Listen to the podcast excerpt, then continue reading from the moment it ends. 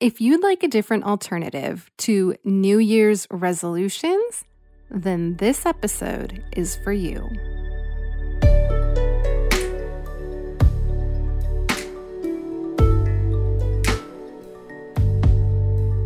Welcome to the Fierce Authenticity Podcast, where we're illuminating and dismantling all of the ways supremacy culture has impacted our relationships with ourselves, with Source, and with others.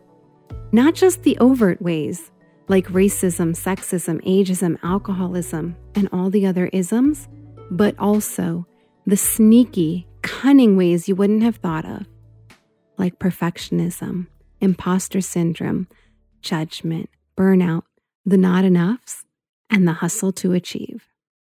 I'm your hostess, Sharani M. Pathak, and I'm a relationship therapist, leadership development consultant, and author of the book series Fierce Authenticity.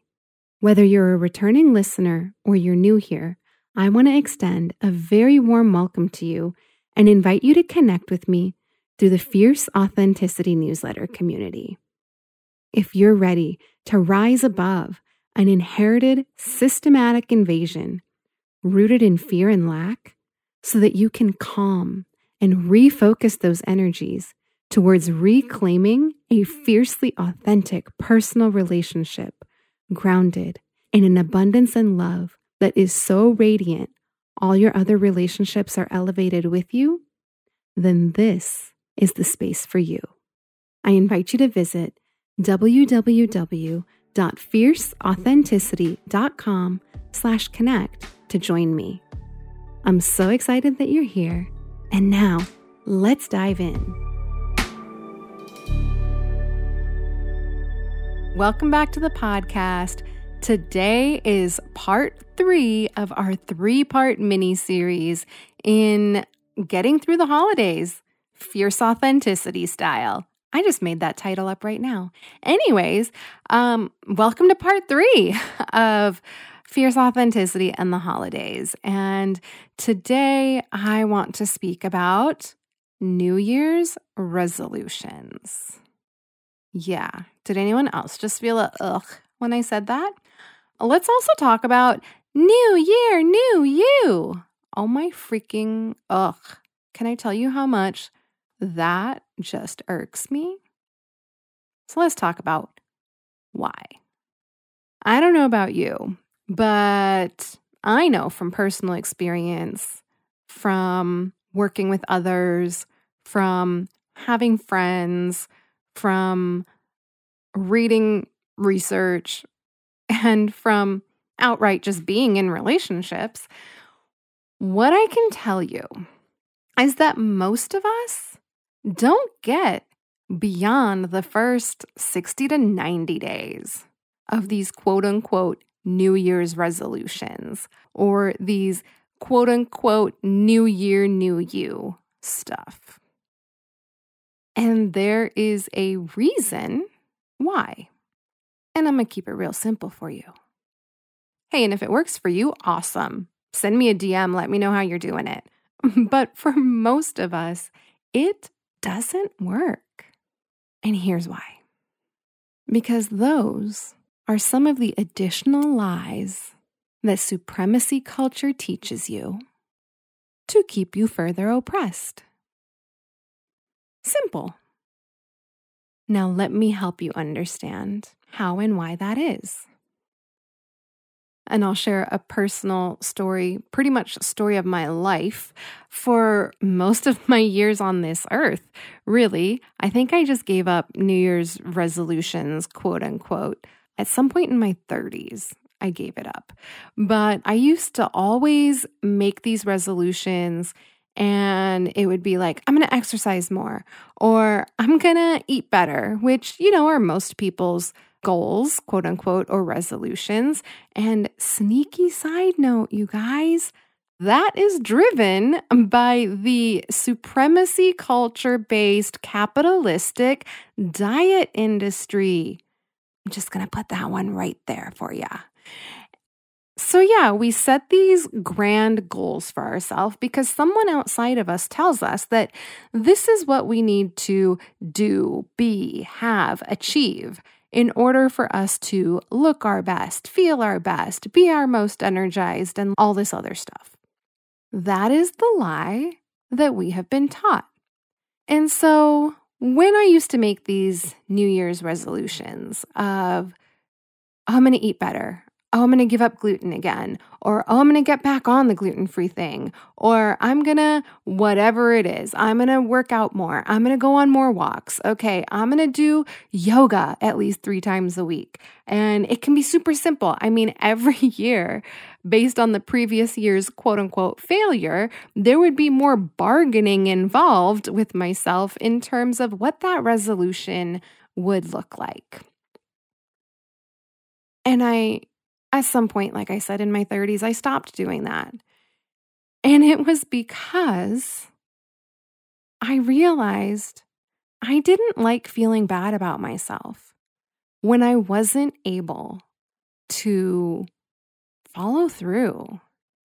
And of course, some people will tell you, oh, it's because, you know, did you have a goal? Did you have a plan? Did you follow through? And like all this other stuff, which is great and has its place and works for some people, and can also be seen as another one of supremacy's tools and tactics to keep us focused on performance and outcomes and numbers and all those other things that supremacy culture is disguised as.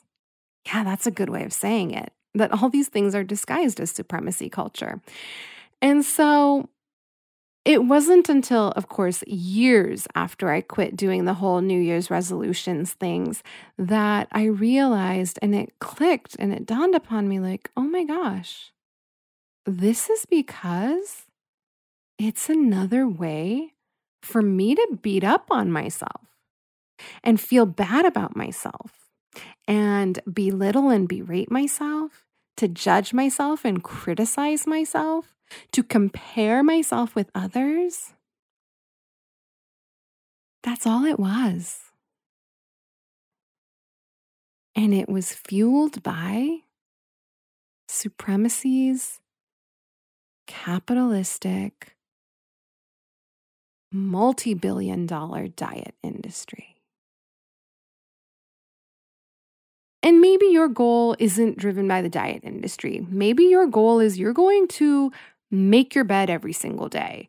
Maybe your goal is you're going to KonMari your whole house so that you have a better living space, right? Maybe those are what your goals or resolutions are for the year. And so they're not necessarily driven by the multi billion dollar diet industry. Maybe they're just driven by something else. And the thing is, that you have to actually intrinsically, inside of yourself, believe that whatever it is you, that you want to experience, you want to experience it for you. Not because someone outside of you told you how you had to look, behave, what your house should look like. Ooh, there's the shoulds. I don't think we've talked about the shoulds. We're going to talk about the shoulds one day. But these are just ways where outside forces, outside entities, people, places, messages, things outside of us are trying to impose their ideas, their standards, their ideals, their beliefs on us.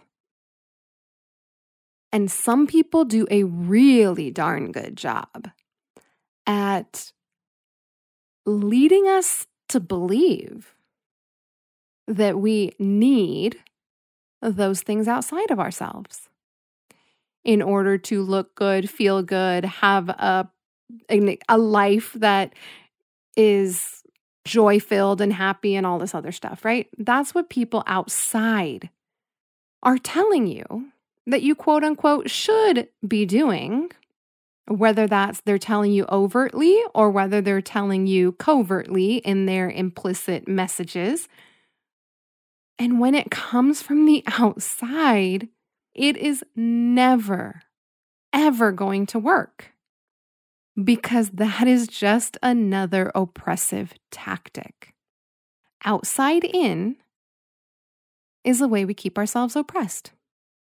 Outside in is a sneaky way supremacy culture shows up. Outside in is the way outside forces, whether that be cultural messages or marketing messages or familial messages, whatever it might be, but it is outside entities imposing their ideas and their ideals onto you rather than you turning inward, getting into authentic connection with yourself, having fierce and authentic communication with yourself and your divine source of wisdom greater than you, for you to understand and come up with what it is that is actually true for you. What is it that you desire deep down in your heart? What desire is most authentically aligned for you?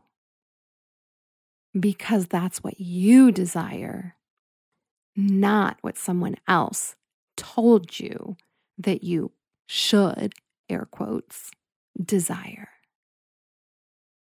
And I want to invite you to notice what happens in that super subtle shift from a resolution because some message you received outside of you led you to believe that this is the way that you should be. And when you aren't that, that you are lacking, that you are insufficient, that you are inadequate, that you are not enough, that you're a failure and you suck, and thereby becomes another tool that you beat yourself up with. Or turning inward turning towards self, connecting with the divine source, and asking, What is most aligned for me? What is something that's in my highest and best good? That's of benefit me and those around me not the franticness that I spoke to you about a couple episodes ago of what others are telling you that you need or should do or any of that stuff. That shift in energy is very subtle and yet oh so powerful. And it's because it takes the power that you have placed outside of yourself and brings it back to where it rightfully belongs, which is within you and your own self, not outside of you. And so when you can approach any desire or goal that you want to make for yourself because, hey, maybe you decide, fuck New Year's resolutions, you're just not going to do it in general. And that's perfectly okay. I give you permission to do that too. Because I also no longer make those resolutions. And if it still feels like something that you would like to do, I invite you and I encourage you to just give it a try. Get quiet. Listen to your body. Sit in meditation. Bring out your journal and ask a divine source of something greater than you. What is their greatest desire for you? And from there, you might receive the message that their greatest desire for you is for you to take care of your body. They may say their greatest desire for you is to experience more spaciousness. And that might mean KonMariing your whole house. Or maybe they say that their greatest desire for you is that you simply be the version of you that your divine creator and source created you to be. And one of the ways that I do that, and I shared this in another previous episode, I can't remember which one at this point, but I've shared in episodes past that one of the prayers that shifted so much of that hustle culture and quote unquote being my best self and having to strive and work hard and achieve for that was when I switched my prayer to Dear God, please help me be the woman that you would have me be today. Dear God, please help me want what you want for me today. Dear God, dear Goddess, dear love, dear Source, dear Universe, please help me to be the woman that you would have me be today. I invite you to try that on. I invite you to play with it. Not because me as someone outside of you is telling you that you should, but because it's an invitation for you to get curious and cultivate greater intimacy with yourself. And even, first of all, filtering it through does this even feel right for you? How does it land for you? And I'll wrap up by saying, that this is why one of my greatest pet peeves is New Year, New You. Because the reality is, it's not a new you. It is about the you that is authentically you.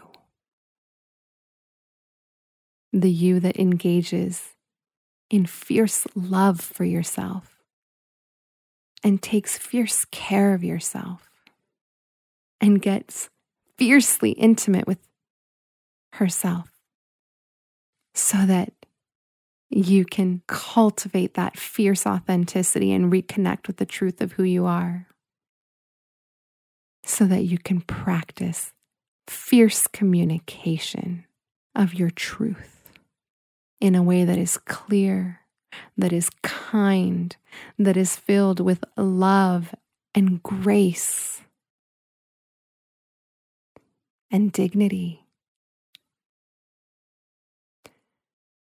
that doesn't fall into supremacy culture's trap of disconnection, division, isolation, shame, blame, and all of those other things. So I invite you to just sit with this. Feel in your body how it lands for you. Play with it. Give it a try. And then send me a DM at Sharani M. Pathak. And let me know. What did this do for you? Until we meet again, take really good care and have a very happy, happy new year. I want to take a moment to honor and acknowledge the amazing support team that helps make this podcast possible for you. Starting with Diego Velazquez, our podcast editor and the talented artist who created our custom music. Ana Olvina, my wonderful assistant who creates all of our beautiful graphics and the transcript of every episode, which you can find over at www.fierceauthenticity.com. Biana Sandich, who writes our amazing show notes and does it so well that I bet you couldn't tell it wasn't me. The talented Jillian at Epoxy Studios, whose photography is our cover art and pretty much every other curated image that you see of me on social media. My husband, who puts up with me when it's 11:30 p.m. on a Sunday night and I'm like, "Hey babe, I got to record a podcast episode." Like right now. Is that okay? My higher power, whose divine wisdom flows through me to bring these messages to you.